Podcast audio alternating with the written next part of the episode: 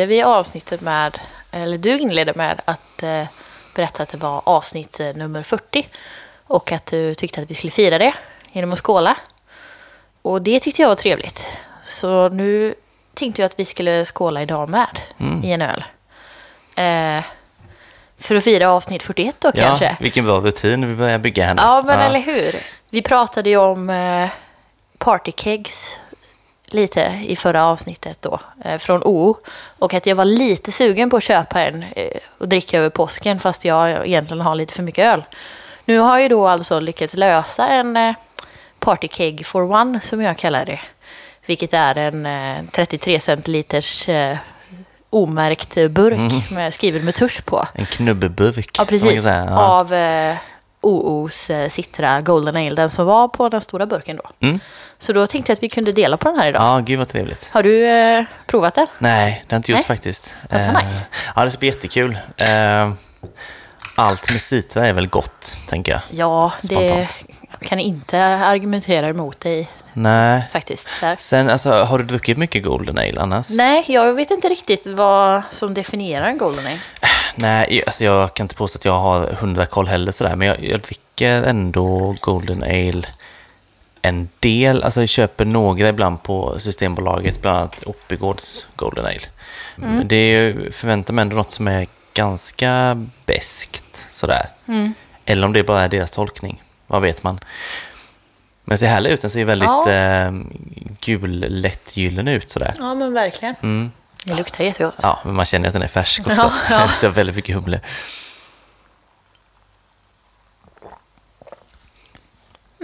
Mm. Ja, men det är gott. Ja. Det är jättegott tycker jag. Det finns ju en, en fin beska i det, men så är det också mycket humle så. Eh, och det känns ju att den är färsk, som sagt. Den är lite Ja. grön i humlen om man kan säga Ja, så. men precis. Men jag vet inte, tycker inte att den är, den är inte helt olik New World Pilsner ändå. Tycker du det? Jag vet inte, alltså det är inte riktigt samma smaker, men jag tänker så här profilmässigt att den ändå har lite Ah. av varje liksom så. Ja, jag tänkte på eh, Goda Vänners, den vi drack i förra avsnittet, Mm. Goda Vänners lager, just för att jag tycker att den är lite så här smör, eh, popcorn, fast lite brödigare. Ja, Men de tonerna först och så kommer humlen på sluten, att den har både liksom malt och eh, ja humlesmak. jo det ligger väl något i det också. Den var också väldigt färsk, så den Ja. hade också den här väldigt eh, ja, färska humlen då. Mm. Sen har den inte riktigt den beskan. Nej. Den så den är ju lite snällare på så vis kanske. Nej men så var gott. Ja, väldigt, väldigt gott skulle jag säga. Ja. Men jag såg att du hade varit iväg påsken i alla fall. Ja, det var ju var länge sedan det kändes nu. Ja. Men vi spelade in precis innan påsk ju, Ja. det är sant. Jag hade en kollega som frågade mig igår, så här, bara, Mm. ah, hade du en trevlig påsk? Och jag bara, minns inte riktigt vad jag gjorde, men det beror ju också på att jag inte gjorde någonting. Typ. Nej, men det, så kan det ju vara. ja. Ja. Nej, men jag hade en bra påsk. Eh, var hemma tre dagar i Småland och sen eh, en dag här i Göteborg. Då. Ja. Eh, de tre dagarna i Småland det var ju så här fullt schema. Vi satt faktiskt en kväll den veckan hemma där och eh, liksom gjorde ett tidsschema. Vi satt i två timmar. Innan ni åkte? Ja, för liksom så här, då kan vi träffa den. Oj, Och sen gör vi så, då träffar vi den. Och så, alltså det är bara avlöser vartannat. Eh, ungefär 12 timmar om dagen i tre dagar. Det Så att- låter väldigt jobbigt. Ja, det blir som en masterplan verkligen. Ja. Eh, och jag höll på nästan på att bryta ihop faktiskt, när vi gjorde den här planen. Ja, ja. Men det gick bra, det gick jättebra. Ja. Vi pushade varandra och eh, sen var det jättetrevligt. Så är det alltid liksom. Men det är just att man vill, man är inte hemma så ofta så man vill liksom nej, träffa nej, alla det och, förstår och jag. passa Jag på hinner liksom. knappt träffa en, känner jag, när jag är hemma. Ja, nej precis. Men nu är det också så här att eh, folk hemma vid har börjat få liksom, eh, coronavaccinet och så. Så nu, Ah. har man, nu kan man träffa vissa på ett sätt man inte kunnat göra på väldigt länge. Ja. Så då vill man ju också liksom passa på. Ja, det är klart. Så att schemat blev väldigt stort. Eh, och sen åkte vi hem då på söndagen igen. Eh, för vi ville ha måndagen lediga här i stan. Liksom. Bara komma ner i varv lite också. Men det kändes som att ni gick rakt in på kino, typ. Ja, jag skulle komma till Ja. det. Vi drog en krogrunda direkt. Ja, ja. Eh, så vi var på fyra ställen tror jag, eh, på måndagen där. Ja. Och bara så gottade oss lite. Nice. Ja. Avslutade med att köpa med oss som, eh, pizza från Mela. Jag såg, eh, Ja. det är den där foodtrucken som står Mm. vid Stigbergstorget, Ja, typ, va? för då satt vi där på Elis Corner där vid Bengans. Ja. Och så bara så kollade vi ut och bara, men fan, nu står ju de här. Så då passade vi på. Är det bra pizza? ja, det var jättegott. såg skitgod ut. Ja, det var toppen var det. Så att, eh, det är väl, eh, de står där ibland, så det kan man ju gå förbi om man har vägarna där. Nej, så påsken var liksom maxad och väldigt bra måste säga. Drack du din eh, oceanfolköl, eh, påsköl? Ja, Ja. men det gjorde jag. Minns du vad du tyckte? Eh, jag skulle säga att den var bra. Mm. Inte så minnesvärd att jag kommer ihåg exakt vad jag tyckte. Nej. Och inte så minnesvärd, att, alltså att den var fruktansvärd så att man kommer ihåg det. Utan förstår du? Så här, Ja, stabil, bra. om Man, ja, mm. Ja. Jag drack ju min som jag köpte. Ja. Eh, och den jag på söndagen när jag kom hem då. Då hade jag haft två dagar av lite olika påsköl Mm. i starkölsversion. Och jag tyckte att Oceans folköl var den bästa ja, faktiskt. så. Eh, så att jag tyckte den stod sig väldigt bra. Mm. Eh, så det är gött att den finns. Jag berättade senast om företag i Stockholm som vill ha en provning eventuellt. ja. Ehm, och det ville de nu. Pratade med dem i, i veckan där precis. 28 april. Mm. En onsdag. Ja, det är en onsdag. Det var faktiskt en onsdag senast också. Så här, det är väl en sån lill, Lille, ja. lillördag AV Ja. klockan fem redan. Fan vad Eh, nice. Ja, men den här gången blir det på engelska. Ja, Ja, nu blir det sa det. du ju förra gången med. ja, jag men- gjorde det ja. kanske. Ja. För de kommer vara 50 pers typ. Oj, Eh, och då är det ett gäng där som liksom, ja, det är engelska som gäller helt enkelt. Ja.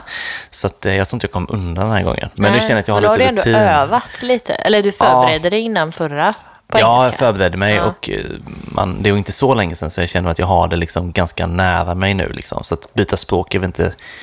Det, det är klart, det går. Ja, alltså så, det, alla är väl mest bekväma på sitt vanliga språk så att säga. Men Ja. eh, det, det kommer gå, gå fint. Och då håller jag på att planera det här nu för fullt. Välja ut olika folkisar och sådär. Och då tänker man kanske så här att det är lite mäckigt att lösa det eftersom det är i Stockholm. Mm. Det är det inte. Nej. För att jag har då hört av mig till ICA Liljeholmen i Stockholm. Ja, vilka stjärnor. Ja, verkligen. Så att eh, jag pratade med Jesper där igår och då så här, jag beskrev lite som ja, vad jag ville ha och hur upplägget var och sådär. Ja. Och idag så smsade han mig med massa olika förslag. Ja. Vad de kunde liksom plocka hem för öl. 50 stycken då, eller? Ja, 50 stycken av fem sorter. Ja. Så 250 öl totalt då. Eh, så nu har vi liksom eh, landat i en line-up och eh, han kommer beställa hem det här och kontakta det här företaget när det finns och så kommer de bara hämta upp det där. Fan vad nice. Det blev faktiskt, jag blev lite stolt över mig själv att jag kom på lösningen från Ja. början. Och nu är jag mest stolt över eh, Ica Liljeholmen Ja. som löser det faktiskt. Jag säger guldstjärna till er båda så. Ja. Mm. Det var, var kul. Våg, ska du spoila? Nej, inte vad det är för öl.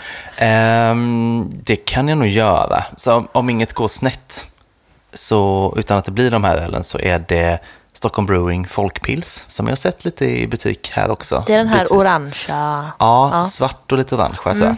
Det är någon Eh, Stockholms stadssilhuett Ja, på. precis. En silhuett är det. Eh, sen kommer det vara Electric Nurse West Coast Pale Ale, Mm. den gröna burken. Är lite trevlig så. Den är ju lite mer old school eh, i Ja. stilen, så inte så hazy. Eh, Sombrino. Ja, ja. Åh, blir det var länge sedan. Ja, det var ett tag sedan. Men Ja. väldigt gott ju. Ja. Det kändes eh, toppen. Eh, och sen kommer det bli, vad sa vi sen? Jo, eh, bibliotek Make Tiny Changes to Earth. Ja. Den New England-varianten Den är fin, alltså. Den är jättegod.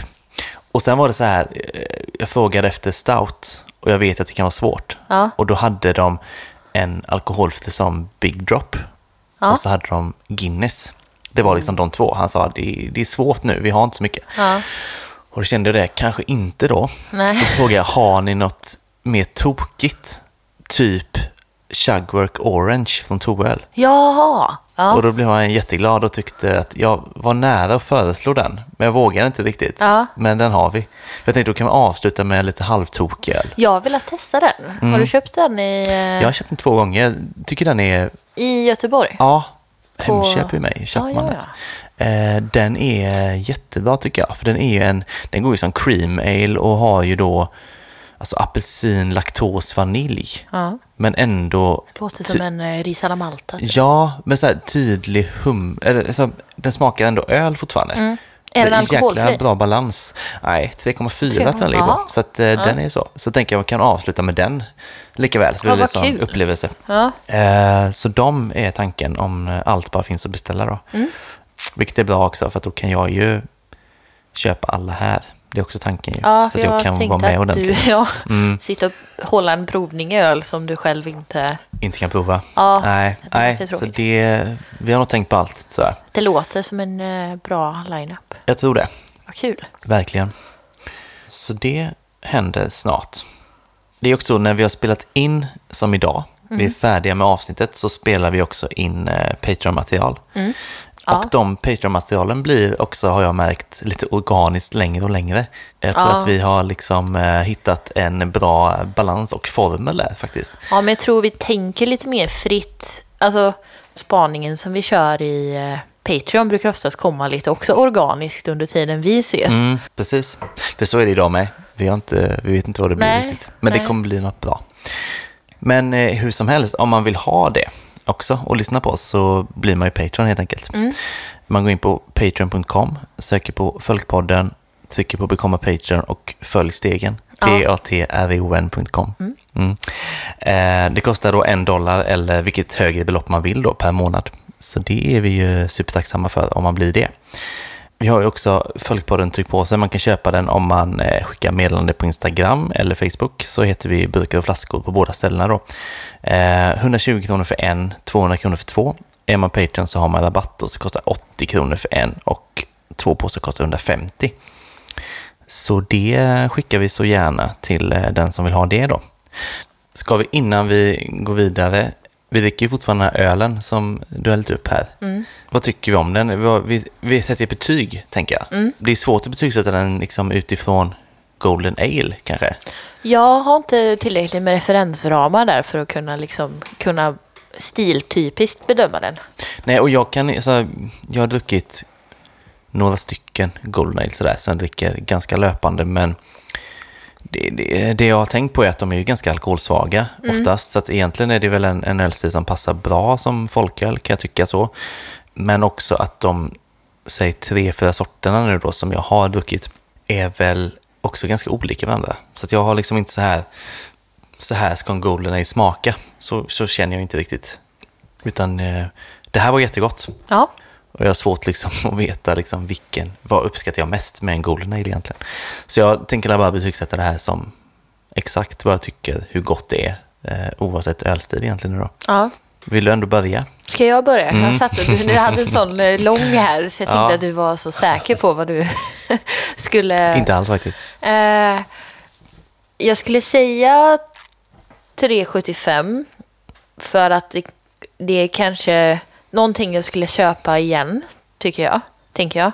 Men det finns nog annan öl jag hellre skulle prioritera, typ. Mm. Men eh, det var gott. Det känns som en väldigt bra, jag tänker sånt kegg är ju trevlig sommarbärs alltså. Ja. För det känns som en bra sommaröl. Jag hade ju hellre velat ha typ Pivot Pills bara. Mm, okej. Ren mm. pilsner på en cake. Ja, God hinkabilitet. Ja, ja men verkligen. Men, Vi kanske också, vad vet man. Okej, 3,85. Jag säger 4, tänker jag faktiskt göra. Jag tycker att det var väldigt gott. Men det kanske också lite för, eh, liksom, just att den är så ny nu, så tycker jag humlen var väldigt, väldigt god Ja. faktiskt. Eh, Så den höjde lite grann för mig. Så ja, en 4. Ska vi gå vidare till spaningen? Det tycker jag. Japp. Nyligen utsågs eh, årets ölutvecklare. Ja. Tre nominerade, det var Great Swedish Beer Festival i Malmö. Och så var det Stine Isaksson på Zoom Franciscaner i Stockholm. Och så var det Haket i Göteborg då. Och vann gjorde Great Swedish Beer Festival. Eh, har du några tankar om det just? Nej, men jag tycker ändå att det var en bra vinnare. De var väl nominerade året innan också.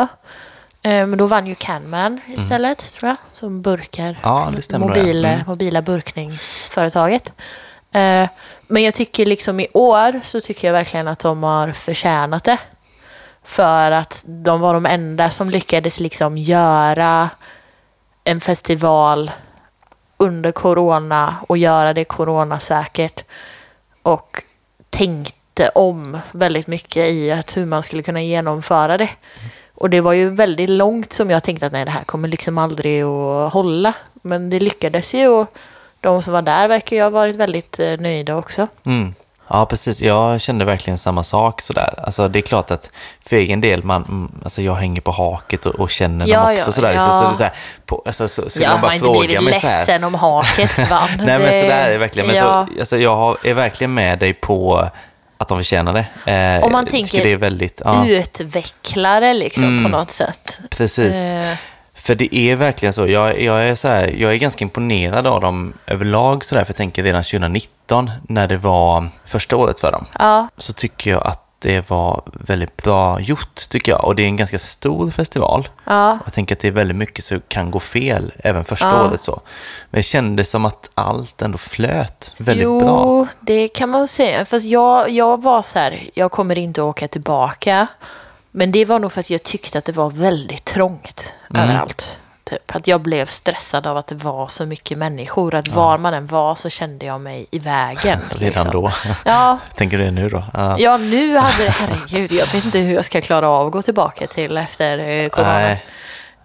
Eh, Nej men absolut, det var ju så här en gammal byggnad, lite trånga gångar. jättefin Ja, eh, så, men det, blir, Ja. det blev liksom stopp på många ställen. Eh, Så var det ju lite grann, Ja. eh, absolut. Eh, men sen, alltså, jag tycker att de är, jag tycker de har någon typ av entreprenörskap som jag tycker kanske inte alltid finns inom öl. Nej, men precis. Det känns som att de är så här väldigt målmedvetna och också medvetna om sig själva och hur de uppfattas. Alltså det känns som att de har ett, som ett paket, typ så här. Ja. Det här är festivalen. Så här, jag vet inte, det, det känns som att ibland kan jag sakna lite det här entreprenörskapet inom öl. För att det blir lätt blir så här, eh, ja vi är ett gäng som tycker om att brygga öl, så nu har vi ett bryggeri. Men det känns Ja. som, det här känns väldigt genomtänkt med festivalen. Liksom. Ja, men också just att det är fokus på svenska hantverksbryggerier.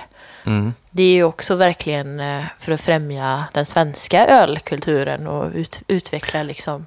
Precis, så på så vis är det ju verkligen mitt i prick för det här priset just. Ja, och jag vet inte, jag tror vi har pratat om tidigare, men om man ska, om ingen vet vad de gjorde på festivalen förra året så var det ju att de anpassade hela festivalen. I vanliga fall går man ju runt och går fram till bryggerierna och ming, alltså minglar och får ett glas påfyllt och sånt där. Men nu hade de ju bara bordservering och så beställde du allting då och så fick du ölen till bordet. Just det.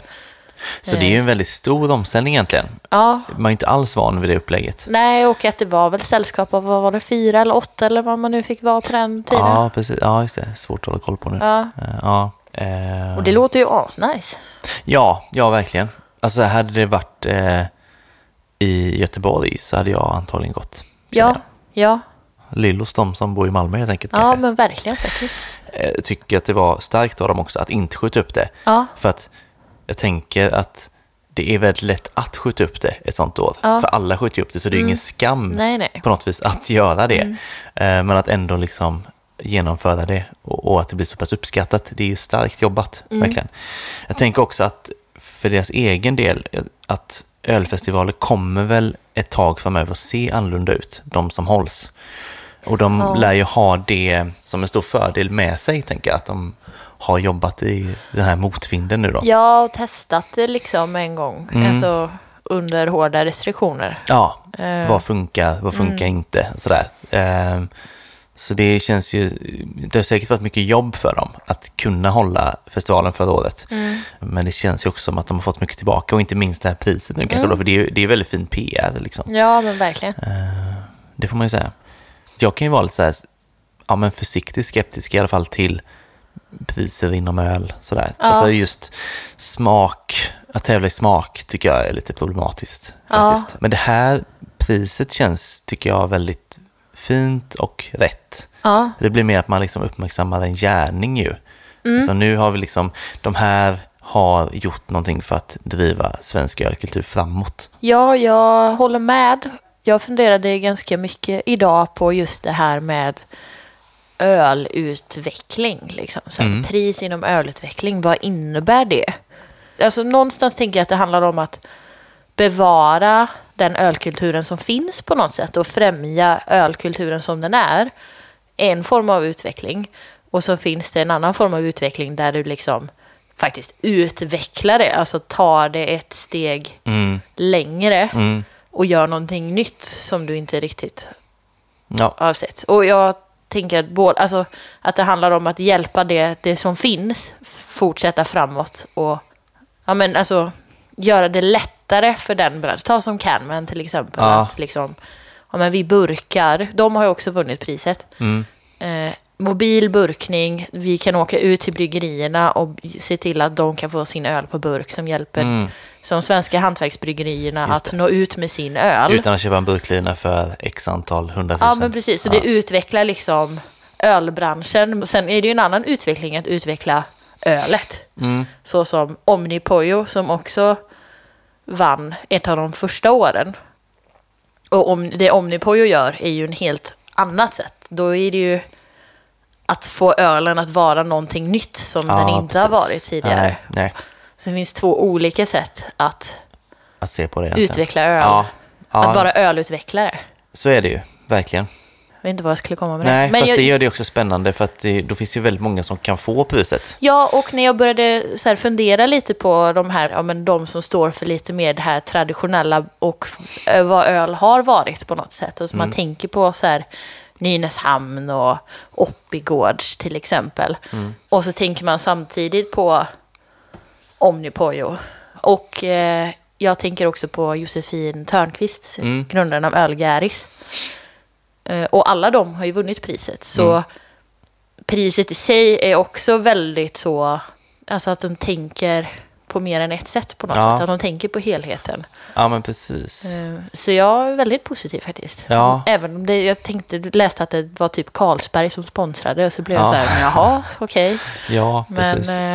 Nej, men precis. Och det syns väl lite i... Eh, och det är också fint för det är alltid tre som nomineras och då kan det också vara ganska brett Ja. skilt liksom så, vad, vad de är nominerade för och sådär ju. ja, men Eh, precis. Och det kan ju vara allt från personer till eh, företag och lite allt Ja. möjligt. Ja, precis. Ja, nej, men det är lite kul faktiskt att följa. Eh, men som sagt, grattis får vi säga, Ja, GSPF. Ja. Se, spännande att se hur de... eh, Ja, det lär ju bli GSPF i år med då. De släppte nog biljetterna igår tror jag. Ja, Faktiskt. gjorde de har börjat släppa biljetterna nu. Okej. Ja, ja, nu faktiskt, jag tänkte när jag var där att man, nej, ja, nej. Men nu är man lite sugen. Mm. Däremot så har jag ju redan två innestående ölfestivalsbiljetter till Bruce Kival och Mick Heller, Beer Ah. Celebration. Ja. Jag väntar bara att de ska bli av innan jag... Vill inte boka upp någonting mer och sen bara bli besviken igen. typ. Samtidigt så verkar det ju som att GSBF kan leverera Ändå. ändå. Ja. Men, ja. Ja, precis. Ska man ha en biljett så Kanske är den som man kan boka den så är man säker på att man Ja. får gå på ölfestival i år. Så kan det vara faktiskt. Ja, faktiskt. Ja. Känns nästan som en annan värld nu, tycker jag. Ja, Jag tänker det- knappt på det längre. Nej, man stänger av det för att, eller jag stänger av det för jag orkar inte bli besviken en gång till. Typ. Nej. Svårt att längta till någonting. Ja, det är svårt faktiskt. Jag är också vant med så mycket vid pandemilivet att jag nästan tycker att det börjar bli lite gött. Ja, men jag kommer ha svårt att gå tillbaka till folksamlingar känner jag. Jag har alltid Ja. haft lite problem med när det är mycket folk runt mig. Mm. Eh, Sen vet man ju hur det är. Så sen när det väl liksom så här, ja, man är vaxad och allt så här, så bara, ja, då vänjer man sig vid det på två ja, veckor typ. Ja, och så är det så tillbaka. då. Ja. Eh, sån är man ju. Ja, men vad gött. Jag tycker vi går vidare till temat. Mm.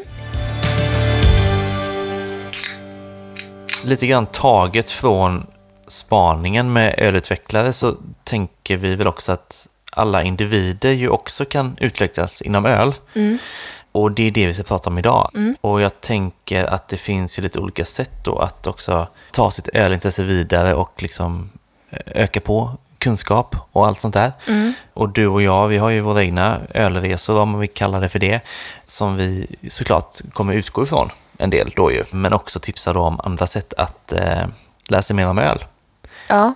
Om jag börjar med att fråga dig, eh, Andrine, hur, hur har du liksom odlat ditt ölintresse och, och liksom lärt dig om öl så generellt? Alltså jag tänker att det i grund och botten måste finnas typ en nyfikenhet att vilja lära sig på något sätt. Alltså man börjar ju inte odla ett ölintresse om man inte är intresserad av det. Alltså att sitta och plugga ölkunskap utan att ha ett intresse av det. Nej, det blir svårt. Det blir svårt liksom. Men jag skulle säga, där jag har hämtat mycket av min kunskap, det jag har lärt mig mest, är ändå via liksom forum, skulle säga Facebookgrupper och poddar. Mm. Och att de har gått lite hand i hand om vartannat och hjälpt varandra att ta mig framåt i ölintresset. Att det började någonstans med Ölgäris när den gruppen var ung och ny.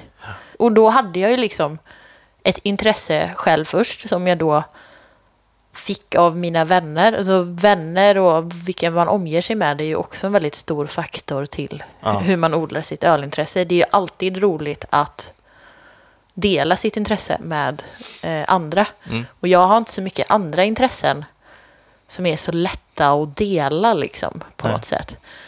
Eh, så detta var en, ja men eh, en, en gemen, hitta gemenskapen i det. Hitta den här Facebookgruppen. Hittade folk. Det var liksom väldigt fritt att ställa dumma frågor. Eh, och Josefin Törnqvist och Sandra Löv som startade den här Facebookgruppen Ölgäris.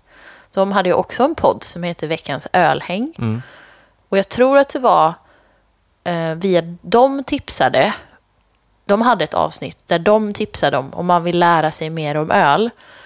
Så tipsade de bland annat om Portersteken. Mm. Som är en sån gammal hederlig blogg tänkte jag säga. Eller en hemsida. Eh, och den använde jag mig väldigt mycket av i början när jag, eh, ja men, man gick på alla småpartisläppen och så visste man inte riktigt, man kunde inte så mycket om ölstilarna och man kunde inte så mycket om vad man skulle köpa eller inte köpa. Jag gick ju bara på utseendet. Eh, men han brukade oftast recensera ölen som kom på släppen.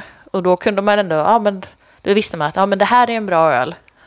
Då kan jag köpa den och testa den. För då vet jag ändå att den är bedömd att vara en bra öl. Även om jag kanske inte kommer tycka om den så vet jag ändå att den är bra för sin stil. Liksom. Så det är liksom podd, forum och sen tillbaka. Liksom. Att det har gått lite fram och tillbaka. Det var väldigt mycket, jag skulle ju säga ölpölen. Mm. Som har utvecklat mitt ölintresse mest tror jag. Ja, På något sätt. Den har jag också lyssnat mycket på. Mm. Jag minns att jag, när jag lyssnade på den i början, de var ju väldigt så här, de släppte ju avsnitten väldigt oregelbundet länge. Ja. Så det kunde gå väldigt lång tid och man visste inte riktigt när nästa kom liksom. Ja. Så jag tror att de första avsnitten jag lyssnat på flera gånger om liksom i, i väntan. Typ. Ja, Sådär. Men det är väl också sådär, eh, Ölpölen lyssnar mycket på och eh, är väl också på något vis anledning till den här podden kanske. Eh, Men just jag, jag tycker att det är bra kunskapsmässigt. Ja, Att och lyssna jag, så. Alltså för när jag började lyssna, jag tänker det är det som är bra nu med, om man är, liksom, vill utveckla sitt ölintresse nu. Mm. Börja bara från början, typ, för det gjorde jag.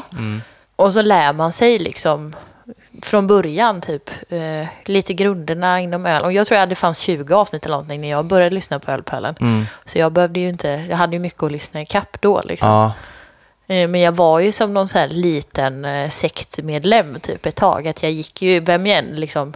När jag var ute och drack öl eller om jag pratade om öl med andra så är det ju så här, ah, Olle säger att, Olle säger att. Ja. Eh, Så här, i, vad jag än var, för att jag bara lyssnade så mycket, jag fick så mycket kunskap och, kring öl liksom, från Ja. ölpölen. ja precis. Eh, men på ett väldigt eh, pedagogiskt sätt skulle jag säga. Det är lätt att ta sig till. Ja, men det skulle jag säga. Och så just att, att lyssna på podd är ju liksom typ det närmaste man kommer att vara med i ett samtal själv.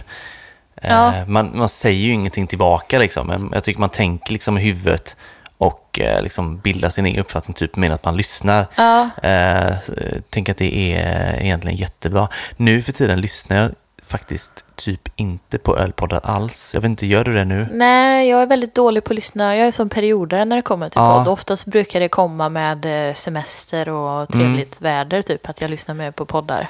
För jag lyssnar mycket på poddar, eh, alltså flera om dagen, men Ja. tror att jag har tappat lite med ölpoddar nu eftersom man har sin egen. Jag tänker att det Ja. blir för mycket typ. Både att man har sin egen och sen tror jag lite att mitt nu är jag mer selektiv i, liksom, jag är inte intresserad av att lära mig allt längre. Eller förstår du vad jag menar? Att man nej. har, man har lärt sig mycket Mm. så att man vet var man vill dyka djupare och Ja. vad man inte är intresserad av på ett annat sätt. Mm. Liksom. Att, Precis, när man inte kan något i början så är man Ja. öppen för allt. ja, För man, man vet liksom inte var svamp. man ska börja ens nej, men precis. Eh, nej, men så är det väl verkligen. Eh, det är väl någon typ av utveckling bara egentligen. Ja, Jag började fundera lite grann på hur jag liksom har lärt mig om öl.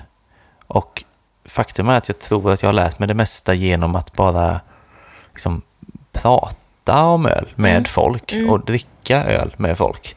Vilket är, kände jag lite härligt för att öl är väl ändå i grunden något socialt och att liksom kunskap förs vidare den vägen också, att det blir väldigt organiskt inom Ja, öl. Så.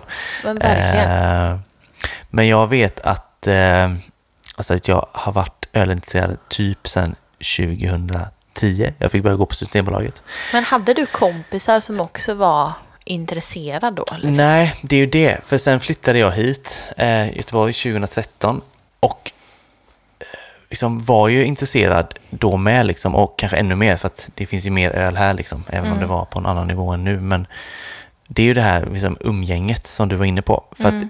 Jag jobbade på Åhléns i, i Nordstan i några år, typ 2015, 2017. Eh, och hade en kollega där då som eh, du också vet vem det är. Han heter Daniel. Ja. Vi pratade, alltså man jobbar inte alltid med samma person på en sån eh, arbetsplats, Nej. utan det är ju det är öppet typ jämt. Ja. Man jobbar ju väldigt olika pass och sådär. Men när vi jobbade så vi blev ju väldigt ofta tillsagda av liksom både chefer och eh, kollegor och så. Alltså dels på skämt, men också på allvar givetvis, att vi skulle snacka mindre öl. Jaha, Och jobba mer. okej. Ja, ja. Eh, så. Men Vi snackade jättemycket öl och eh, liksom, han var ju väldigt dedikerad till öl då också och eh, liksom hembryggare. Ja. Sen har han ju tagit det vidare och gått en utbildning som bryggare och jobbar på Stigbergs nu. Mm. Eh, men jag vet liksom, när jag pratade så mycket med honom och sådär och man drack öl efter jobbet och allt detta eh, så blev det liksom att fan jag, jag känner verkligen att det var någon slags liten brytpunkt för mig. För att Mm. då var det så här, jag insåg typ hur brett öl var Ja. och liksom, eh, tänkte på öl på ett annat sätt. typ. Så, så jag tror inte att jag hade jag tror inte jag hade jobbat med öl faktiskt. Om inte jag hade jobbat på Åhléns de åren. Så där ser man hur det kan Ja. gå. Det är så här Ja. svårt att förutspå när man Ja, börjar men på kul. liksom att det ska lägga grunden till något annat Ja. eh, inom öl just. Men eh, det skulle jag ändå säga. Så det är väldigt mycket hur man umgås. Men jag har inte Ja. haft, jag har inte mycket nu heller, så här ölkompisar. Jag har ju liksom ölbekanta, känner folk sådär liksom och har Ja. kontakter snarare. Men folk jag umgås med överlag sådär är ju inte liksom ölnördiga sådär. Vilket jag tycker kan vara lite skönt också. Ja, jag, jag skulle säga att jag har båda.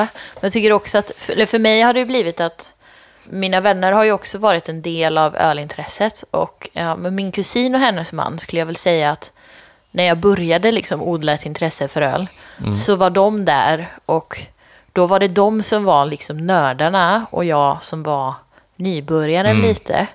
Och sen när jag började gräva i det här så känns det som att jag har gått så mycket djupare än vad de har. Men jag uppskattar verkligen eh, fortfarande liksom att kunna dela öl med dem.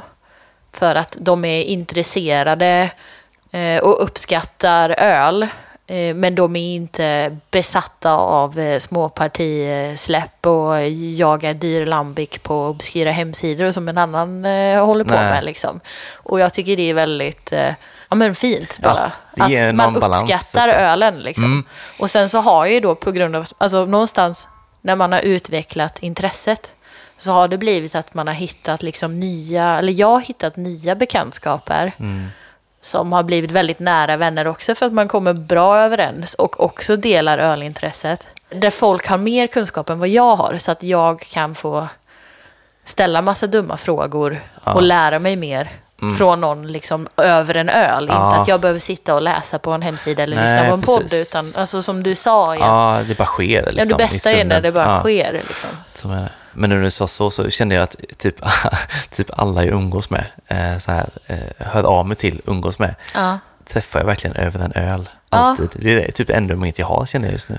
Men eh, Det är inget deppigt i det. Det är ashärligt. Nej, men det är väl våran generations här eh, kaffe med dopp. Alltså Ja, komma över på en Precis. kaffe och sju Ja. sorters kakor Ja, liksom. Eller- på en öl. Det är, ja, det, det är det nya så att säga. Ja. Mm.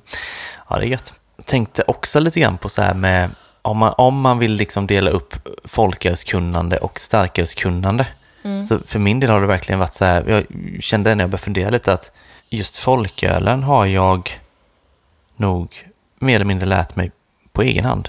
Ja. genom att liksom göra saker.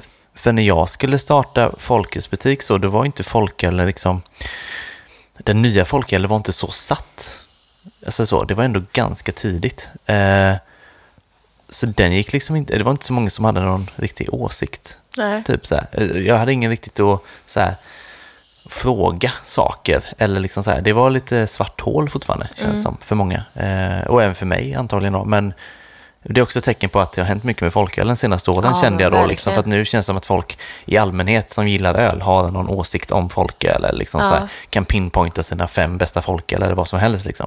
Men då, eh, alltså runt 2018, så var det liksom så här efterhand lite, lite famlande från min Ja. sida antagligen. Men eh, jag vet inte, genom att det väl också vara någon slags tips kanske att göra saker. Ja. Så lär man sig med tiden kanske. Det är väl klassiska learning by doing. Ja, men verkligen så Ja. är det ju. Så länge man tycker att det är roligt, eller om man är intresserad av Ja. det, liksom, då är det den bästa grejen. Då blir det ju inte pluggande, det blir inte lärande, utan det blir Nej. typ utforskande. Liksom. Ja, Ja. och det är väl klart det är samma med dig, tänker jag då, med podden just. Ja, jag skulle Inom säga att eh, folkölen så är det ju verkligen, eh, alltså både din butik men podden har ju verkligen varit folkölsvärlden Ja, för mig. precis. Innan podden så var det ju din butik som jag hade som en sån här, nu ska jag gå och leta efter rolig folköl. Det var där och så var jag på Ica Fokus och Mm. alltså den jakten typ efter, och det var upptäckandet och det fanns nya spännande grejer och liksom den grejen var Mm. ju skitkul. Ja, kan jag bara hålla med.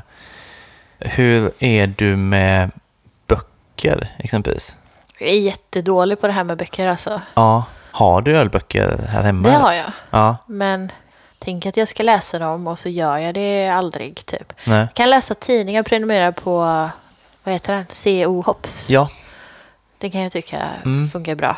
Eh, den är ju väldigt bra. ja, Eh, verkligen, tycker jag med. men böcker, jag brukar säga att jag tar den informationen som finns i böcker Ja. från personerna som har, som har läst böcker. Jaha. Som har ut, alltså, så får jag en information så. av Mm.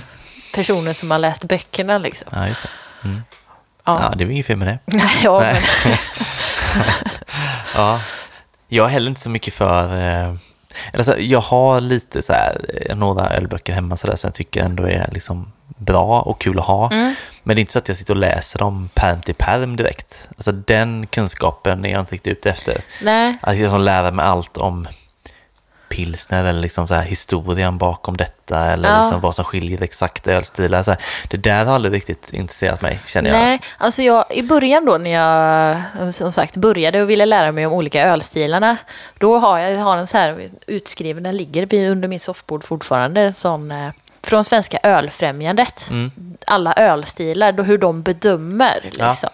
Så att om jag dricker en Red Ale så kan jag gå in och så kan jag hitta en Red Ale och så vad den ska smaka om jag skulle bedöma den utifrån en eh, tävling. Liksom. Ja, just det. Eh, för att utforska, eller så. Ja, Så det är inte riktigt bok, men det är ganska mycket information som jag tänker Ja. finns i många böcker om olika ölstilar. Och... Ja, precis.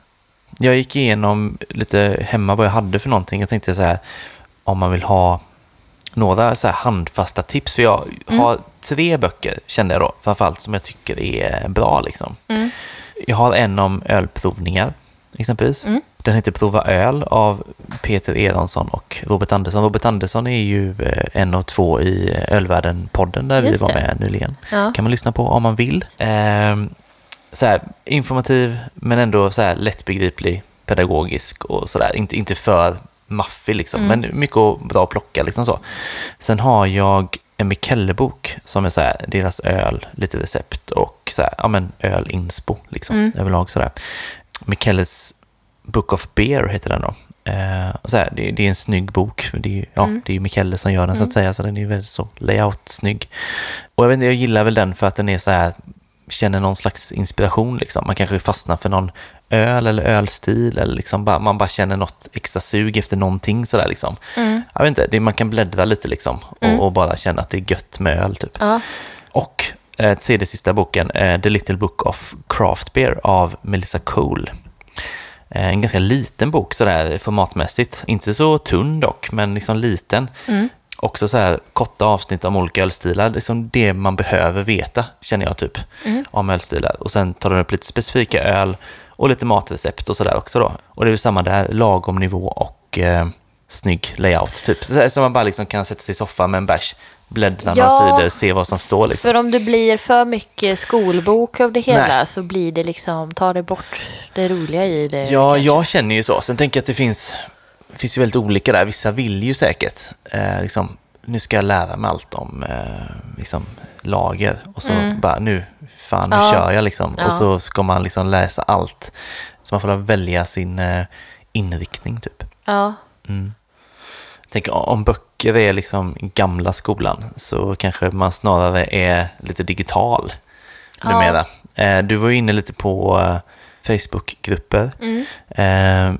Jag själv är ju med i Vi snackar öl och det är ju lite högt och lite lågt. Eh, Jag kan tycka att själva eh, grejen med ett, ett ölforum så på Facebook är ju bra för det blir också väldigt så här utbyte liksom och man kan plocka upp saker lite här och var liksom. Ja. Men jag tänker att du är med i fler grupper och har lite tips på det kanske? Ja, jag skulle säga att den vi snackar ölgruppen håller mig ju lite mer så här jordad i att det finns folk som inte är så insnöade på öl som också tycker om öl. Och Mm. att den är ju väldigt mycket mer eh, fri så. Eh, sen så, det finns en vi snackar öl nerd edition. Mm. Det förstår man nästan vad det är för någonting. Ja, men Så, och där är det väldigt mycket mer så, du gör en mer utförlig recension på ölen du dricker typ. Mm. Eh, Så att man lär sig mer om ölen och får bra tips på öl. Och sen så finns det en grupp som heter Hantverksöl. Den är ganska nystartad av eh, Brygghus 19, de eh, som jobbar där tror jag var det som drog igång den. Okej. Och den har liksom samlat väldigt mycket olika folk i branschen. Men vem som helst är ju välkommen. Liksom. Att det, så det, det är liksom, tanken med den gruppen är att blanda branschfolk med Ja. konsumenter och, av olika intresse. Och det finns liksom Ja. allt från eh, men så här, folk som odlar humle till bryggare och Mm. recen, så här, recensioner, eller rec, folk som recenserar öl. Och så Ja. fick jag vara med på ett hörn. Eh, så den är väldigt rolig. Typ. Men det som, någonting, jag skulle säga att jag störde mig lite på den här, i, början när den gruppen drog igång så envisades alla med att de skulle skriva och presentera sig själva. Ah, Eh, men jag tycker det är jättebra nu. Och jag har aldrig tänkt så förut. För att alltså, nu då man är inne och så är det någon som skriver någonting. Då kan jag gå in på den personen och se vad den personen har lagt in för tidigare inlägg. mm. Och då kan man ju se, ja den här personen jobbar här och här. Eller har den här bakgrunden. Eller kommer från den här ölen. Och därför är den relevant den här frågan. Typ. Mm. Eh, Så där är också... eh, Och alltså, det finns en sån direktkontakt med så många bryggare där så man kan ju få mycket svar på frågor Ja, just om det. man har, eh, Precis. ja, alltså snabbt, Ja. mer liksom nördigare frågor. Ja. Men det är liksom bara att ansöka om att gå med i de här grupperna Ja. egentligen så får man vara med. Precis, det inga tror jag. Nej. jag tror att den här Nerd Edition är att man ska fylla i något formulär. Men jag, kommer, jag har varit med ganska många år nu. Mm. eh, och blev tipsad av en kompis. Så att Mm. det är inga konstigheter. Nej. Sen tycker jag Instagram överlag, liksom, men det är ju också högt och lågt. Men jag gillar ju att lära mig av att typ hitta ny öl och prova. Mm. Och då finns ju massa människor på Instagram som gillar att lägga ut bilder på öl. Mm. Även jag. Mm. Eh, Så när man, på något sätt så blir det att man delar intresset och pratar med de människorna och får tips av, eh, av varandra liksom och tipsar varandra. Så att det blir som ett litet community att man känner, alltså det känns som att man känner så många som också känner, alltså som att alla känner varandra fast det är väldigt få av oss som faktiskt har träffats. Ja, liksom. ja, ja. Man vet vilka det är liksom. Ja, egentligen. men man tror Ja. det, fast egentligen har man ju kanske Nej, ingen, ingen aning. aning, nej. Eh, De flesta är ju Det är hemska människor också, de flesta lägger ju också bara ut en bild på, de är inte som jag som ska matcha varenda öl jag har med Mm. kläder och grejer. Så att min Instagram är ju bara bilder på mig själv, det låter ju väldigt hemskt. Oftast på andra konton så är det ju en bild på en öl Mm. i ett glas och en burk liksom. Så man vet ju, ibland har man nästan ingen koll på hur någon ser ut för att Nej, det är ölen som är... Ja. Jag tänker också, pratade jag själv om digital ölprovning innan här. Men jag tänker att det också är en, eh, en väldigt bra utveckling som har blivit med pandemin. Att eh, det är ju mycket enklare att vara med på en ölprovning nu än vad det var innan. Man behöver liksom inte bo där provningen är, utan man kan ändå få en liksom, fin upplevelse. Och liksom, det är också ett sätt att interagera med andra ölmänniskor ju, Ja. liksom, och, och testa ny öl som man kanske inte har testat innan. Och Ja. sådär. Så det där är ju ett väldigt, väldigt socialt sätt som har kommit fram egentligen. Ju. Eh, ja, nej, jag vet inte. Det där känns som en bra grej som, som kommer finnas Ja. eh, efter pandemin också. Liksom. Det finns ingen anledning att inte köra det digitalt. Nej, nej, Så absolut. det känns jättekul. Jag har ju ett annat eh, så här lite tips jag, som jag för egen del har haft mycket nytta av, Mm. känner jag faktiskt. Eh, ett väldigt handfast tips. Mm. Och det är att jag tycker att om man är ölintresserad så tycker jag att man någon gång ska brygga en egen öl.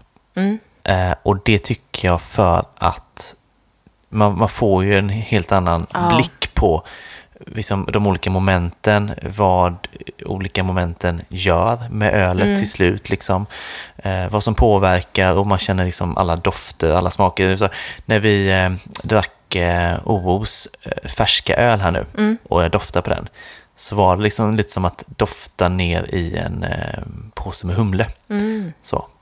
Och det, det är verkligen liksom, eh, jag vet inte, man, man kommer väldigt nära Mm. råvarorna liksom, när man brygger så. Verkligen. Så det är ju någonting som jag tycker att man ska testa någon gång. Och jag själv använder då Lilla Köksbryggeriet, Mm. vilket ju är en väldigt enkel form av eh, bryggning. Så man gör det i, i köket med liksom, grytor och eh, någon visp och liksom sådär. Så det är Ja. saker man har hemma mer eller mindre Ja. och färdigpaketerade recept. Antingen deras egna recept eller de har också samarbeten med exempelvis Stigbergs, Soppigårds och Dugges Mm. kanske. Och sådär. Några olika bryggerier är det.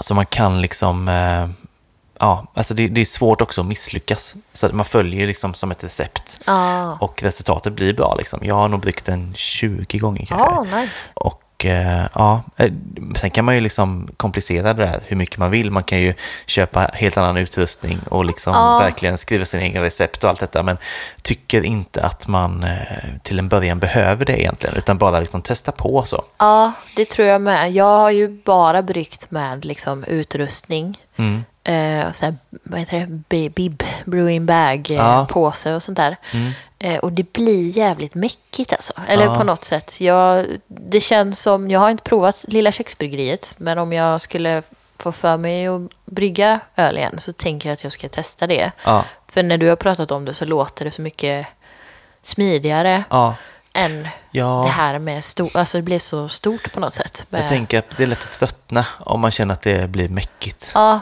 det är lite därför jag tyckte att det var lite mäckigt. Mm. Och så jag, därför jag inte har bryggt igen typ. Plus att jag lånade utrustningen. Så jag har ingen egen utrustning. Men Nej. jag tror inte att jag skulle få för mig att om jag har en dag över sätta igång och brygga en öl. Nej.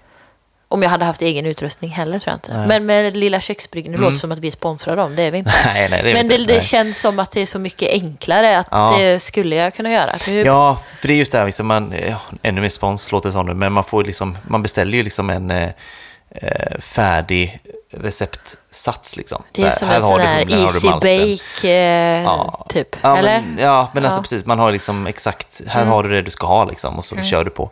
Eh, så att, ja, nej men det, testa Ja. det, tänker jag. det. Det värsta är att man måste städa lite innan och sådär, så det inte kommer i massa...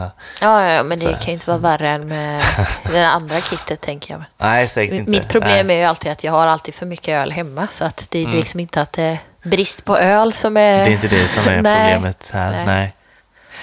Men Eh, till någon fest eller någonting. Ja, men jag. eller hur. Det är väldigt ja, roligt. Gå in med lite självförtroende i den festen. Ja. Här har ni min öl. Ja. det är en god känsla. Jag tänkte på en sak till. Det går ju också att plugga, Just det. som läsa någon kurs eller sådär. Ja. Jag vet, eh, precis efter Fölk så sökte jag faktiskt eh, lite, jag minns inte exakt vad det var för kurser nu faktiskt, men det var ju liksom inom mat eller smaker sådär och, och även öl liksom. Eh, Dryck. Ja. Sådär. Eh, distans, kanske någon fysisk träff. Eh, och jag kom in också, men så fick jag jobb så att då tänkte jag att jag orkar inte med både och. Nej. Men det finns ju sådana kurser, men man tänker inte alltid på det.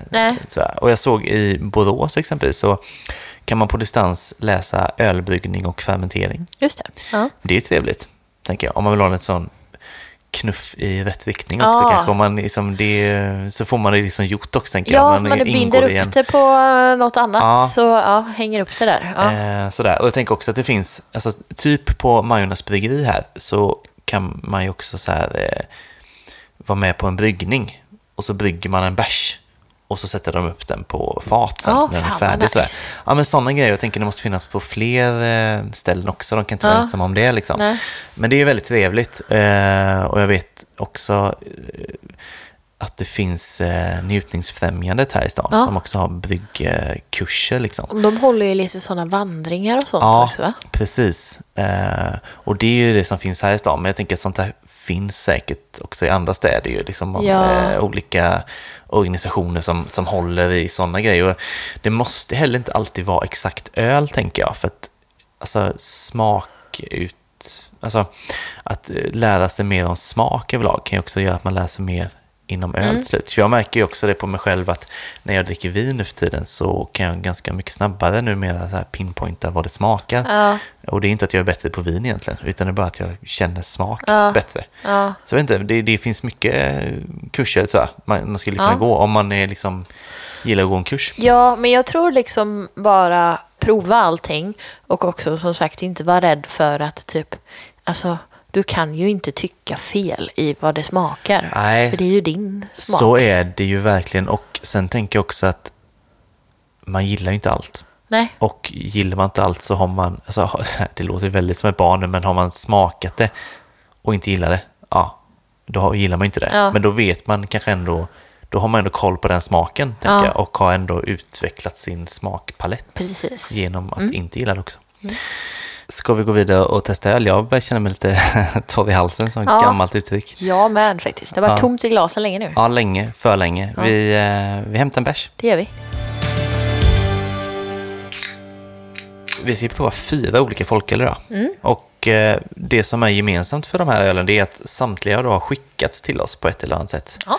Jag vet inte, det kan jag tacka för redan nu då. Ja, verkligen. Oerhört Eh, tacksamma. Väldigt trevligt. Och ölen som du just nu håller i, Mm. flaskan, är då Husses folkliga Lorensbergspilsner av My Dog Morris Brewery i Karlstad. Och det är ju något så kul som en eh, hembryggd Mm. folköl. Det är roligt. Jag känner ju igen det här namnet från Instagram. Ja. Jag känner också en hund som heter Morris. Ja. Som gör att jag bara blir extra glad av att bara höra namnet. För jag tänker på Morris och så blir jag glad. Ja, men precis. Så, ja, det här är skitkul. Ja. ja, för jag såg att eh, han hade bryggt en folköl på Instagram. Och så frågade jag då om det gick att få det skickat. Om han hade någon flaska kvar då. Och det hade han ju då. Så Ja. han skickade och jag hämtade ut. kul. Och nu har vi det här då. Det är ju fantastiskt hur det funkar då. Martin heter han, Mhm. kan vi säga också. Och jag skrev ju lite mer med honom. Och eh, bland annat så skrev han ju då att eh, han tyckte det var kul att bygga folköl eftersom det är svårt.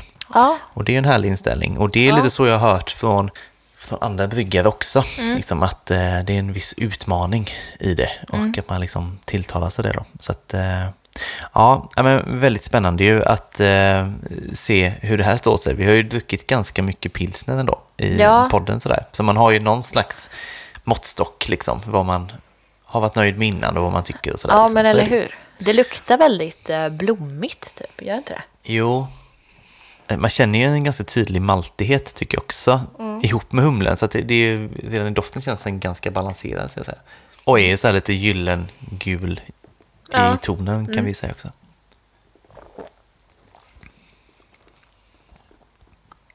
Tycker att smaken är lite som doften sådär. Mm. Jag känner lite så här knäckebrödigt.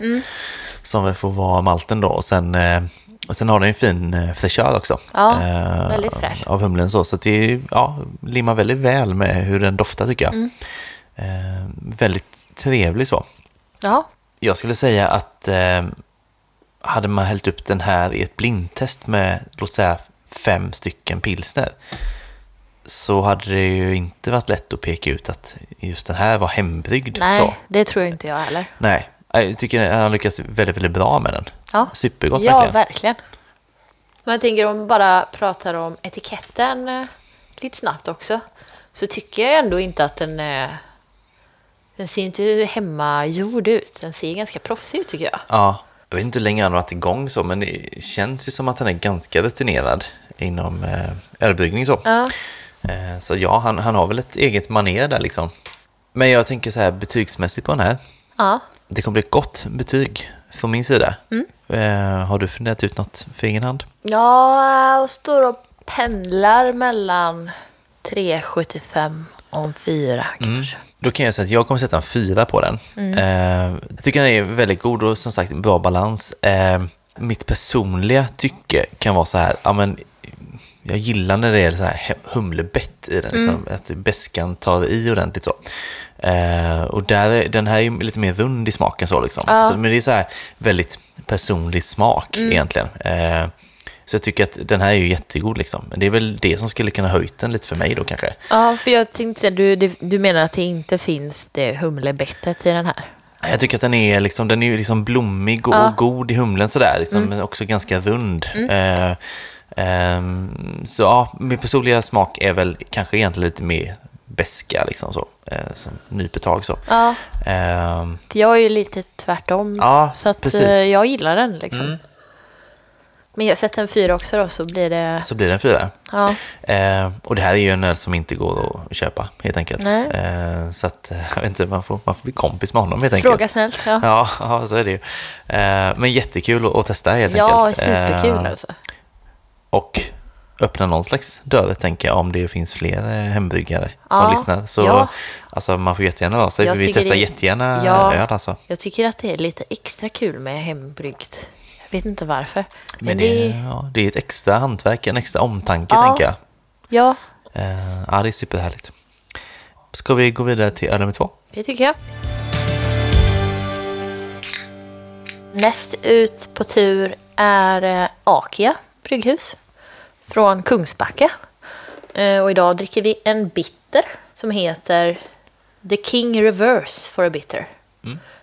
Och Denna är ju hemkörd till dörren. Lyxigt, av Snyggt. eh, bryggeriet Ja, själva. precis. Väldigt fint. Snyggt jobbat. Ja, Jag gillar Akia. ja jag med. måste jag säga. Ehm, Det är ju så att vi sålde på Folk, deras två folköl de hade då. Och då var det en eh, suröl med hallon, Ja. som du gillar så mycket. Och så var det en, då kanske du gillade det, det är några år sedan. Eh, Och så var det en Ja. Wheat Ale då, som gick väldigt mycket åt New England-IPA egentligen. Den var liksom, båda var väldigt goda. Den Oh, med hallon nice. var otroligt mycket hallon i, Ja. fullmatad. Och den som var då en Wheat Ale som var en New England mer eller mindre, var helt fullmatad med humle då. Oh, nice. Så de hade verkligen maxat dem och de var jättegoda. Då har du höga förväntningar här. Ja, precis. Eh, det får man verkligen säga. Jag ska bara säga de, vi hade dem ett tag, sålde slut snabbt, beställde, sen fanns de liksom inte mer. Ja, Så det läget hamnar man i ibland, liksom, Ja. att nu var det slut här. Ehm, så det var jättesynd, för det, alltså det gick åt hur bra som helst och de var supergoda. Eh, sen har de inte släppt supermycket folköl. nej, jag Som någon inte- pilsner möjligtvis. Ja. Eh, bland annat, ja, kanske något mer. Kan ha missat något mer. Jag tror en, en pilsner har de släppt så här. Eh, och så kom bitter nu ganska nyligen då ju. Ja, för jag såg det. det här, nu pratar vi då om så här, utveckla sitt ölintresse. tänkte jag säga. I Mm. en av de här, det var nog i hantverksölsgruppen. Eller om det kan ha varit i någon av de andra grupperna. Mm. Eh, så dök det upp i en tråd om eh, där någon efterfrågade mer brittiska ölstilar. Ja, eh, och vad man kunde få tag på dem. Så kommenterade Akia, en, eh, en kille som jobbar där, att de släpper en folköl, bitter. Ja. Och det här var ju liksom typ en månad innan den nu släpptes. mm. För den kom ganska nyligen.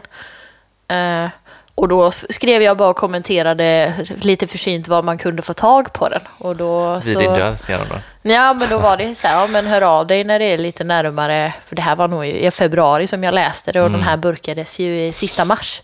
Ja. Så var det så här, hör av dig eh, så löser vi någonting. Och sen så hörde jag av mig och så Ja, tänkte jag ju inte att det skulle vara så lyxigt att man skulle få den hemkörd. men eh, det var ju ett plus. väldigt bra gjort. Man känner sig också väldigt viktig när det var liksom för att de levererar ju till krogar, de kör ju ut sin egen öl till krogarna i Göteborg. Mm. Ja. Så att det var ju på den rundan när de skulle leverera till de olika Ja, krogarna. Så tog de ett stopp förbi här och levererade en folköl. Liksom. Tre flak Andrine. Ja, nej, så, ja precis. Kommer, kan du inte öppna dörren här sen? Eh, nej, men de är ju duktiga. Alltså folkölen, det jag har upplevt av dem, väldigt gott. Men också, eh, det var inte så länge sedan jag drack en eh, starköl från dem också. Sådär. Jag tycker de Mm. Nej, jag håller tycker de gör- jättebra ja, nivå verkligen. verkligen. Eh, supergott. Jag har doftat lite på den. Ja, Och alltså, så här, färgen är ju så här bärnstensbrun, ja, typ. som en bitter ska. Ja. Doften är otroligt god karamell alltså. Ja, Det luktar liksom kola. Ja tycker du kola alltså? Men, Mm. ja, nej, men det är väldigt karamelligt. Ja, Ja, det, ja, jag håller med dig. vad är det för skillnad på kola och karameller? Men jag tänker att karamell... Eh, kola tänker jag innehåller typ grädde också. Det är nog min... Eh, ja, men en karamell är mer så här bränt socker och Ah. kola är mer så här smörkola. Typ. Okej. Men det är bara min egen... Ja. eh, Och nu är jag osäker på vilket jag tycker mest. Det har lite den här brändhet i sig, skulle jag säga, i Ja. doften. Men det känns också lite smörig. Inte ja, jättegräddig nu, dock. nu måste vi smaka. Ja.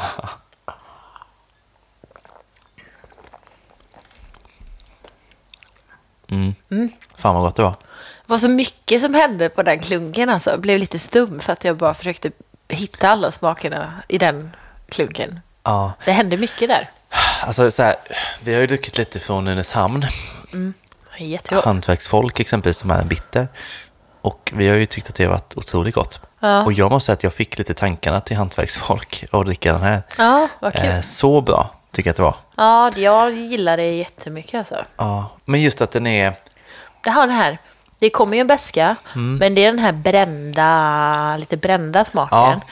Men inte så att det stör, utan bara perfekt avslut. Ja, och bidrar ju också lite till själva fylligheten kan jag Ja. känna. Eh, Ligger jättefint där verkligen.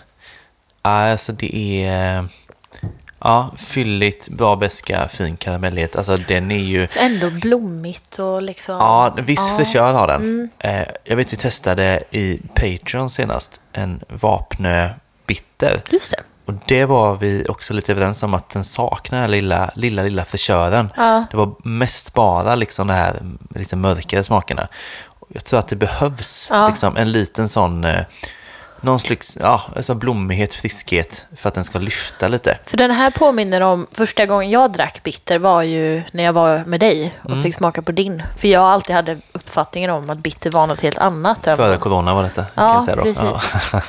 Eh, och den här påminner om den bitten jag drack då på något Mm. sätt. Alltså just när det blir, ja, nu häller jag upp mer här för att jag bara Ja, gör allt mitt glas. Eh, ja. ja, men när det blir liksom sött och fräscht, inte sött och tungt. Nej, Och också en fin liksom beska mm. i slutet. Ja, det är så jäkla välkommet att det kommer så mycket bitter nu ändå som det gör. Eh, Det, det funkar ju toppen alltså, det är jättegott. Eh, Ska man jämföra det här mot exempelvis Stigbergs bitter på 2,8% då tycker jag att den här känns liksom lite mer av allting, Ja. lite fylligare så. Och det jag vill ha sagt med det är inte att Stigbergs är, sämre per se, utan mer att jag sa att Stigberg ska göra sin eh, bitter som 3,5 nu. Aha. Så det blir spännande att se hur den står sig, alltså hur mycket fylligare och mer smak blir det Ja, mellan 2,8 och 3,5. ja. Det ska bli spännande. Mm. Men åter till eh, Akias bitter här nu då. Jag tänker sätta väldigt högt betyg. Mm. Jag tänker nog till och med 4,75 på här. ja jag skulle säga fyra och en halv Mm. minst. Det var jättebra. Ja, verkligen god. För det kan jag känna när jag är på krogen också nu att det här är ungefär det jag vill ha ofta. En liksom Ja. relativt lättdrucken öl, men ändå liksom spännande smaker så sett. Så, nej, Det är lätt och fräscht, Mm. men utan att bli tråkigt. Liksom, för att det händer väldigt mycket i smaken. Ja, och bryter ju av mot mycket som fortfarande är, liksom, är dominerande på, på ölställen. Det är ju fortfarande mycket liksom, New England-IPA och sådär. Liksom. Jag kan tycka att det är skönt. Precis, jag hade hellre liksom tagit det här än en stor stark, tänker jag. Mm, ja, gud. Som ja, en, eh, verkligen. Ja, men vad bra. vad härligt. Svårt ja. att komma efter det här, så jag säga. Men Ja, det vill man inte. Kommer mer öl Men idag. det är frågan eh, vad man får ta på den här bara. Jag vet inte, de säljer den på bryggeriet ju. Ja, Jag vet inte hur jag mycket vet butiker de faktiskt har. inte riktigt var den, eh, hur Men, långt den kommer eh, komma ut.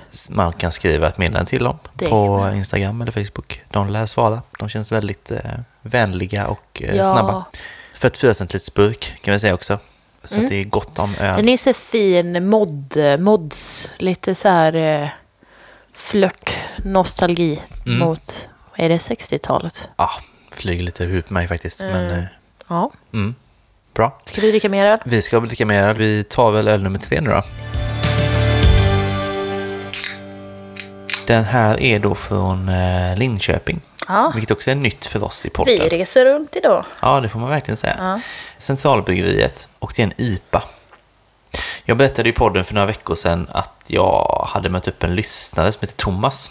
Han hade då vägarna förbi här i Göteborg och hade då snällt nog tagit med sig folköl från Linköping och det här är ju en av dem helt enkelt.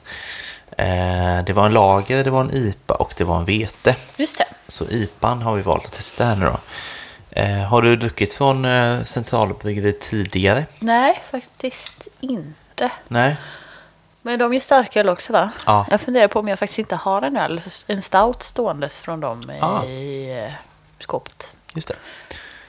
Odrucken. Men Ja, mm. det, ja. Men Nej. ja, jag har hört talas om dem, men Ja. inte eh, hunnit prova något tror jag inte.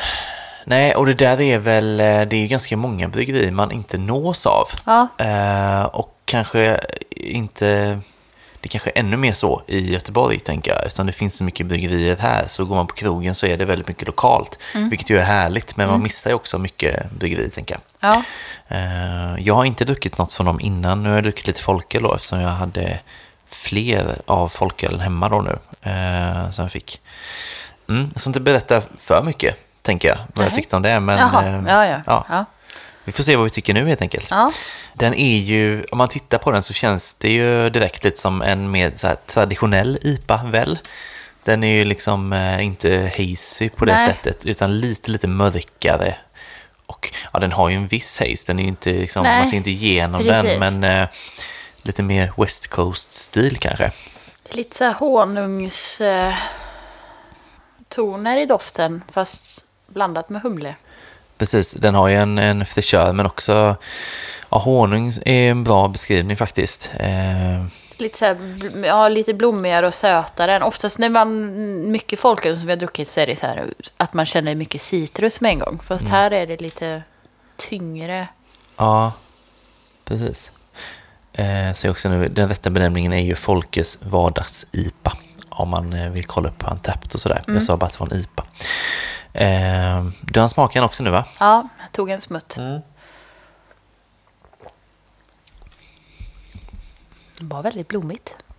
Väldigt blommigt Ja. faktiskt. Och precis som jag minns den när jag drack den för kanske 6-7 veckor sedan nu då. Eh, så gillar jag fylligheten väldigt mycket. Ja, ja verkligen. Mm. Eh, oerhört. Alltså smakrik och fyllig Mm. för sin procent. Ja.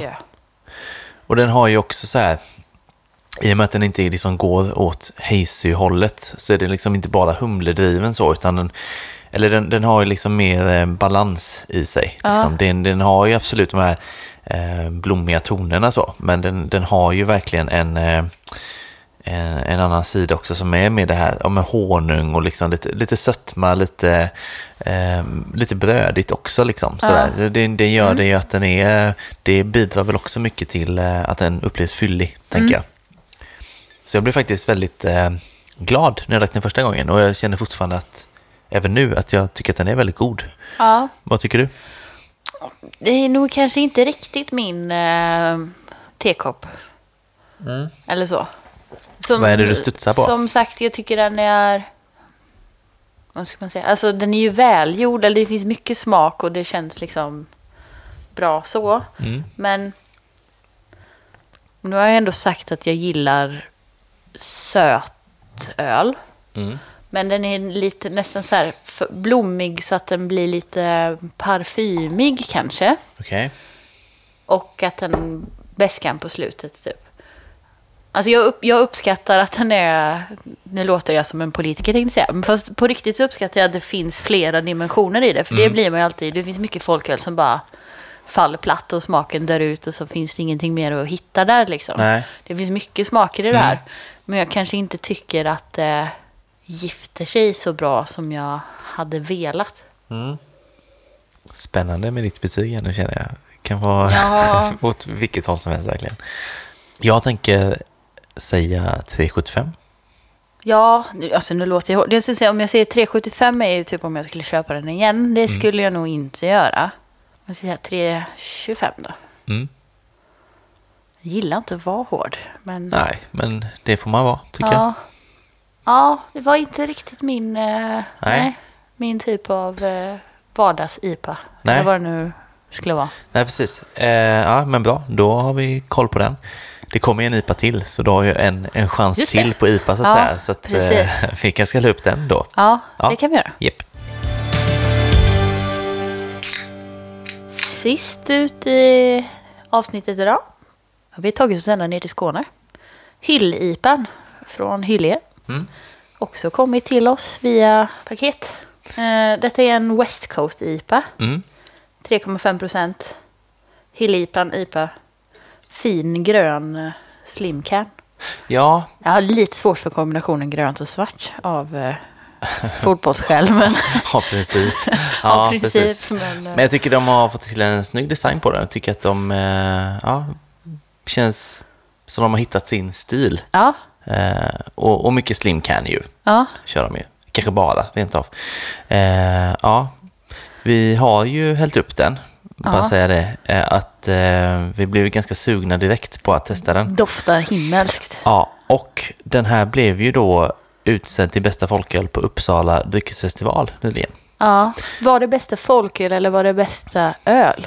Folköl. Folköl. Ja, det var en egen kategori. Det var så. Är du säker? Japp, helt hundra. Ja, bra. Vi pratade om det i Patreon. Jaha, Ja. ja. jag, kom, jag säger så mycket. Ja, jag ondgjorde mig över att det var en enda kategori Jaha.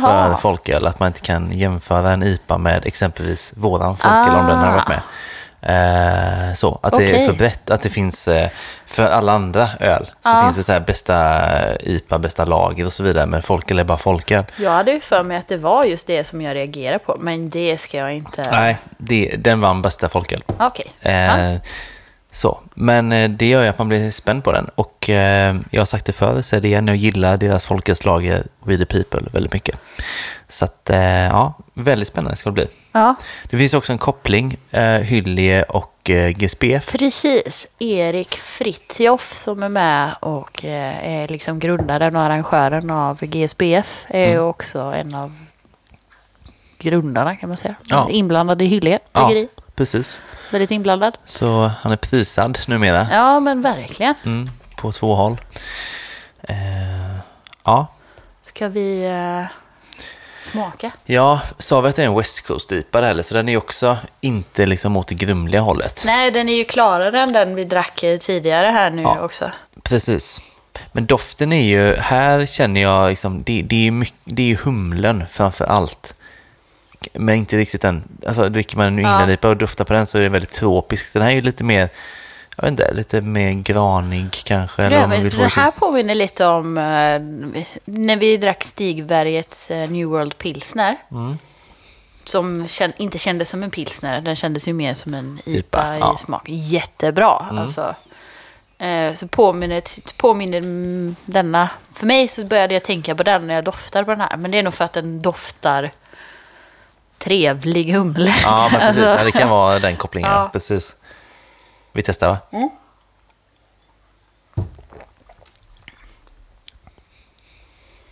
Mm. Uppskattar det här jättemycket. Ja, det var jättegott. Det här är ju min, det här är Mm. mer IPA i min... eh, Vet du vad jag gillar? Jag gillar när man inte riktigt kan, eller när jag inte riktigt kan definiera vad det smakar. För det betyder oftast att smakerna går ihop väldigt bra. Och att ingenting riktigt sticker ut. Ja. Att det bara är liksom en, en jävligt bra helhet. ja, men det var det jag skulle säga att jag inte kände i den förra. Liksom. På något sätt här så allting bara gifte sig så Harmoniserar. trevligt. Ja, Mm. riktigt fint. Så att det, ja, precis. Det är verkligen så jag känner. Det är, det är svårt att säga liksom, vad som gör att den är så jäkla god som jag tycker att den var nu då. Men den har ju liksom en, en skön beska som ligger alldeles lagom kan jag tycka. Ja, Och sen kommer liksom humlen, men den är inte för framträdande. Utan den är ändå i, den är liksom i balans med ölet ja stort. och det är så här tropiskt liksom. Så här mangotoner lite. Alltså humletonerna är ju Mm. ganska tropiska. Ja. Och vi har pratat om det här med att det, någon gång vet jag, att det kommer mer och mer IPA åt det här hållet. Ja, jag gillar ju det. Som inte måste vara den här hazen utan att det Ja. är mer, ja men som, ja det är ju en West Coast IPA liksom. Ja. Det, att det, det är mer på det här sättet, eh, en mer klar IPA med lite mer beska och sådär. Eh, Det är väldigt trevligt och det är ju väl så kan jag tycka att det passar bättre som folköl än New England-stilen egentligen. Det Ja. mår bra av lite mer beska i folköl kan jag tycka. Generellt. Med undantag såklart. Jag kan tycka att det kanske blir liksom en risk att bäskan inte har en kropp som räddar upp det utan att det bara blir bäskt utan att... Bäsk är ju inte en smak som någon gillar egentligen eller? Alltså, eller förstår du vad jag menar? Jo, Om men det inte- alltså, inte enbart kanske. Nej, Nej. alltså så. Eh, Nej, det krävs att det finns något mer som väger ja, upp liksom, en någon fräschör fyllighet och sådär. en Ja. kropp på något sätt som kan gå i god för kropp eller Ja. för bäskan typ. Ja, än att absolut. det bara är så här beskt vatten. Typ. Ja, nej, Eh, eh, absolut. men eh, Nej, det är klart, det, det kräver sin finess att det ska bli bra. ja, Eh, som i det här fallet då. det här var jättebra. Ja, men jättegott. Eh, så att absolut kan jag förstå att de vann eh, pris för den. Mm. Helt klart. Jag kommer sätta högt betyg även på den här. Ehm, har du bestämt dig? Fyra och en halv. Ja, du tänker det. För Ja, jag var också lite inne på det. Ja, Fyra och en halv säger jag också då. ja, ja så här, jag tänkte säga fyra och en halv med risk att jag vill höja. Om jag får fundera lite till. Men eh, nej, men fyra och en halv minst. Ja, ja. Men fan vad härligt, för då är det ju två stabila betyg och två väldigt höga betyg idag. Ja, Eh, det är alltid kul att dricka god folköl. ja verkligen. Det är det man vill liksom. Ja, Ja. Eh, ja, vad kul. fan vad gött. Det Ja. var de fyra. Ja, Eh, vi skickar in de betygen på Untapped ihop med eh, OOS förstås, Just som vi drack i början. Mm. Så fem stycken betyg helt enkelt. Eh, det kommer så mycket öl nu. Att Ja. vi, det känns som att man måste beta av. Alltså, det är inte att man kan ta en öl i podden. Eller det kan man ju, men det, det känns som att det finns så mycket folköl och jag vill gärna dricka den med dig för att jag tycker det är roligare att dela upplevelsen än Ja. att sitta och dricka det själv ja. och prova det. Så att det blir ju väldigt mycket öl i varje avsnitt nu känns det som att man bara... ja, men det kan nog lätt, lätt bli det. Ja, precis. Ja. verkligen. Eh, vilket är trevligt för oss åtminstone, Ja, Så ja precis. Ja. Alla andra trötta på... på smasket. Ja, Eh, ja. Men eh, Folkpodden på Untapped helt enkelt. Ja. Bli jättegärna vän med oss där. Eh, vi är inne och skålar. Ja, ständigt. Påsken var rätt lugn alltså. Jaha. Jag var förvånad för jag hade typ satt mig i beredskap. för att jag Ja, tänkte sorry, nu... jag kan inte prata just nu. Jag Nej, men det var ganska lugnt. Det var lugnare än vanlig helg faktiskt. kanske gick på den hårda. Sprit. Ja. Ja, Eller så köpte alla varsin tunna med fem liter OO. ja, just det. Och bara körde det. Ja. Ja. Det hade underlättat för mig. om alla tänkte så. Ja. Eh, nej, men så in och kolla där. Eh, och sen har vi inte så mycket mer idag, utan vi avrundar och så tackar vi Hannes för att han klipper och John för introlåt. Ja, Så hittar vi på något kul igen om två veckor. Det gör vi. Mm.